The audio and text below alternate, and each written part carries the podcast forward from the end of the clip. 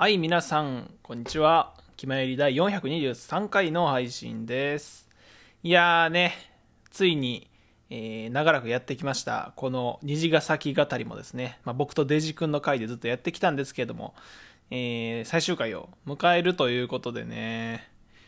まあね、あの最後まで熱量高めに喋っていきたいと思うんですけれども、まあ、虹ヶ崎一期の時もそうだったんですけれども、まあ、僕らのねあの知ってるトラックメーカーのね人が曲作ってたりとかそういうこともあったのでなんか虹ヶ崎で挑戦してるなっていう印象もあありつつ、まあ、あの知ってる人がねあの曲作ってて嬉しいみたいなのもそういうこら辺の話もねオープニングでちょっとしていきたいかなと思いますので、えーどうぞよろしくお願いいたします。それでは行きましょう。エチエチと発注の気ままに寄り道クラブ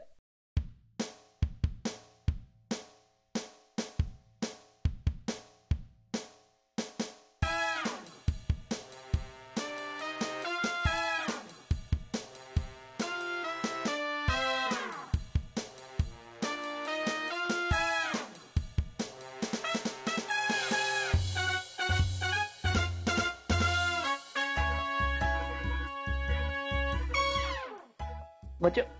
今より。い今より。やーまあなんかね長いようで短かった3ヶ月っていう感じだったんだけど。そうですね、あれだけどね実は虹ヶ崎あの2期に関しては全部特集会だったっていう話なんだけどね。確かに。そう今まではオープニングでっていう感じだったけどまあ前半結構ねバタバタしてたしね僕らね割と。まあね。今今年はねまあそうですね。まあ僕との個別会もねそんな多く取れるわけでもないのでそうそうそう。まとまったという感じですね。そうっていうところだけど、まあ、そうね結構たくさんのね楽曲がやっぱ2期でも、うん、まあ、披露されてきたけどやっぱりこうなんだろう僕もやっぱさそういう音楽系のコンテンツとか、うん。そういうのに触れ始めたからこそなんか作り手側が誰なんだろうみたいなのを見るようにはなったわけだから。そうですね。まあそこがあると楽しいですよねやっぱり。あの人じゃんっていう。そうそうそう。あこの人ってこういう曲も書くんだみたいなところとかねいろいろやっぱ新しい発見ができていいよねって思うもんねまあ今日も喋ると思いますけどね。あのしおりこの曲を豆腐ビーツがそうやってねたりとかね。いやーなんか前もさだからさ若干さ、うん。あの キャストが同じみたいな話でさ、はいはい。電王機が若干入り込んできたじゃない？そうですね。日課中でしたっけ？そうそう日カチが出てたっていうのを見て、うん。おってなってたわけだけど。そうね。まあでも今度はこうトラックメーカーの方でっていう形で豆腐ビーツさんが来たというね。いやーね。まあこれもね本編どっちでがっつり喋るのかはちょっと悩ましいところですけれども、まあそうね。どこまでがっつりっていうところはあれかもしれないけど。まあでも「ラブライブ!」に関わってくるんだって思ってね。単純に。まあ、でももう本当ベテランっていうか大御所ですからね、ドラッグメーカー界では。うん、実際はそうなんだけどそれこそなんだろう。やっぱ若干そのもう方向性的な部分も含めてあしおり子なんだみたいなところも若うん、干あそうったし、ですね、そうですね。うん。そうそうそういや実際聴いた曲はすごい良かったし結構繰り返し聴いちゃってるぐらいうん、すごいお気に入りではあるんだけど、そうですね、なんかアイドル楽曲、まあなんかラブライブコンテンツの曲としては割と攻めた感じというか、そうだね。ちょっとまあまあ異色っていうほどまああれかもしれないけれども、うん。でもなかなかにこう攻めた方向性ではあるのかなと思ったからね。ポップさっていうなんかあの殻の中に入ってるけど中身はすごいあの凝ってるというか多分オケだけで聞いた時に結構なんかうん、特殊な感じ受けそうですよね。そうね、なんか、なんか、結構、なんかな、曲の中に構成が、なんか、なんかいくつもあって、その、え、こう、あの、要はサビに行く前と後だと結構印象がガラッと変わったりとかうね。ん。うん。まあ、それはそれこそやっぱキャラの変化っていう部分の表現でもあるのかもしれないけど、あ確かに。そうな。のうんうん。そう、そういう部分もあるのかなとかね、思ったりだけど、まあ、でもなんかソロは、やっぱりなんかこだわってるなって、あれから、そのユニットは、なんだろう、別にこだわってない云々というよりかは、今までらしさというか、ユニットらしさを強めたって感じのそうですよね。うんうん、感じだったけど、ぱさ日学のアニメのソロって今までのそのなんだろうまあもともと出てた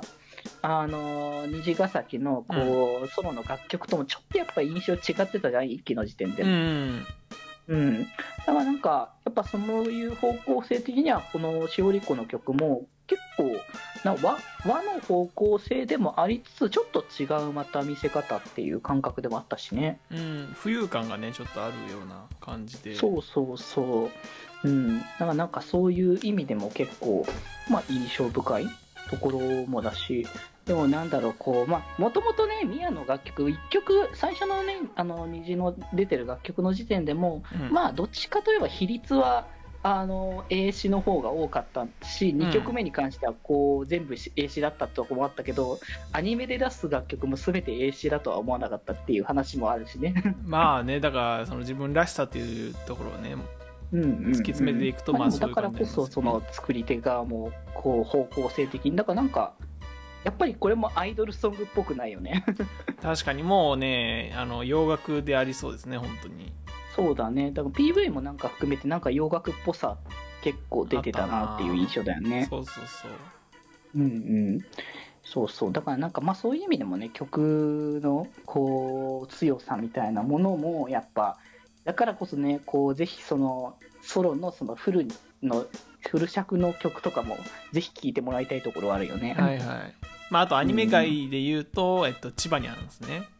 あ、そうね。そうそうそう。千葉にゃんが関わった、あの、自己紹介曲だね。「ようラン虹ヶ崎」のやつね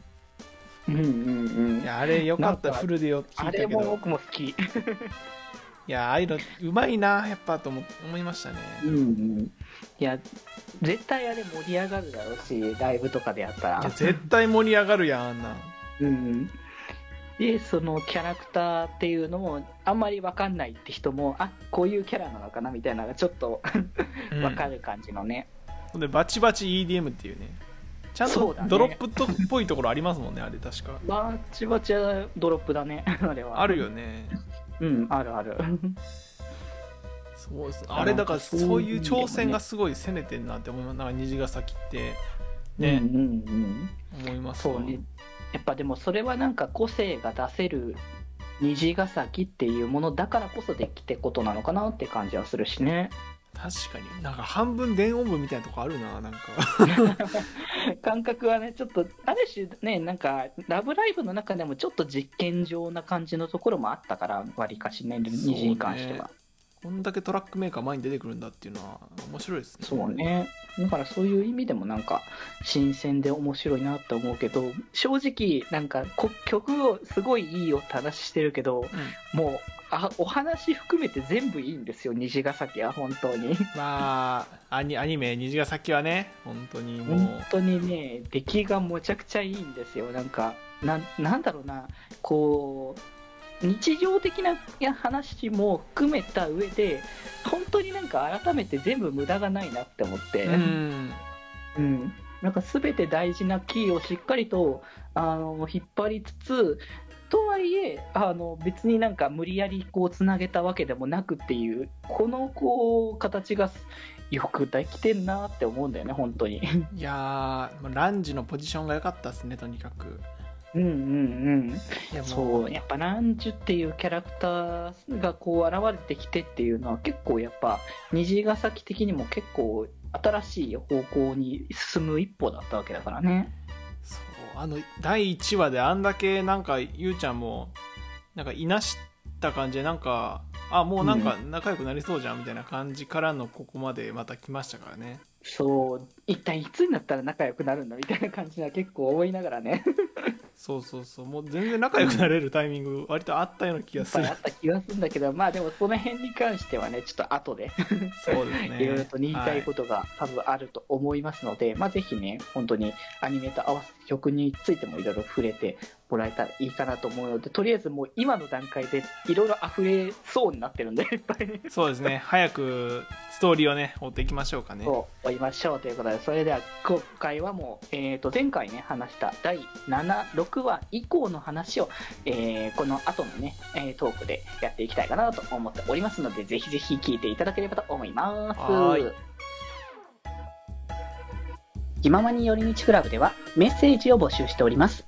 メッセージの宛先は、メールアドレス、よりみち .club.gmail.com で募集しております。そして、気まよりではみんなで作るアットウィキを公開中。みんなで編集してね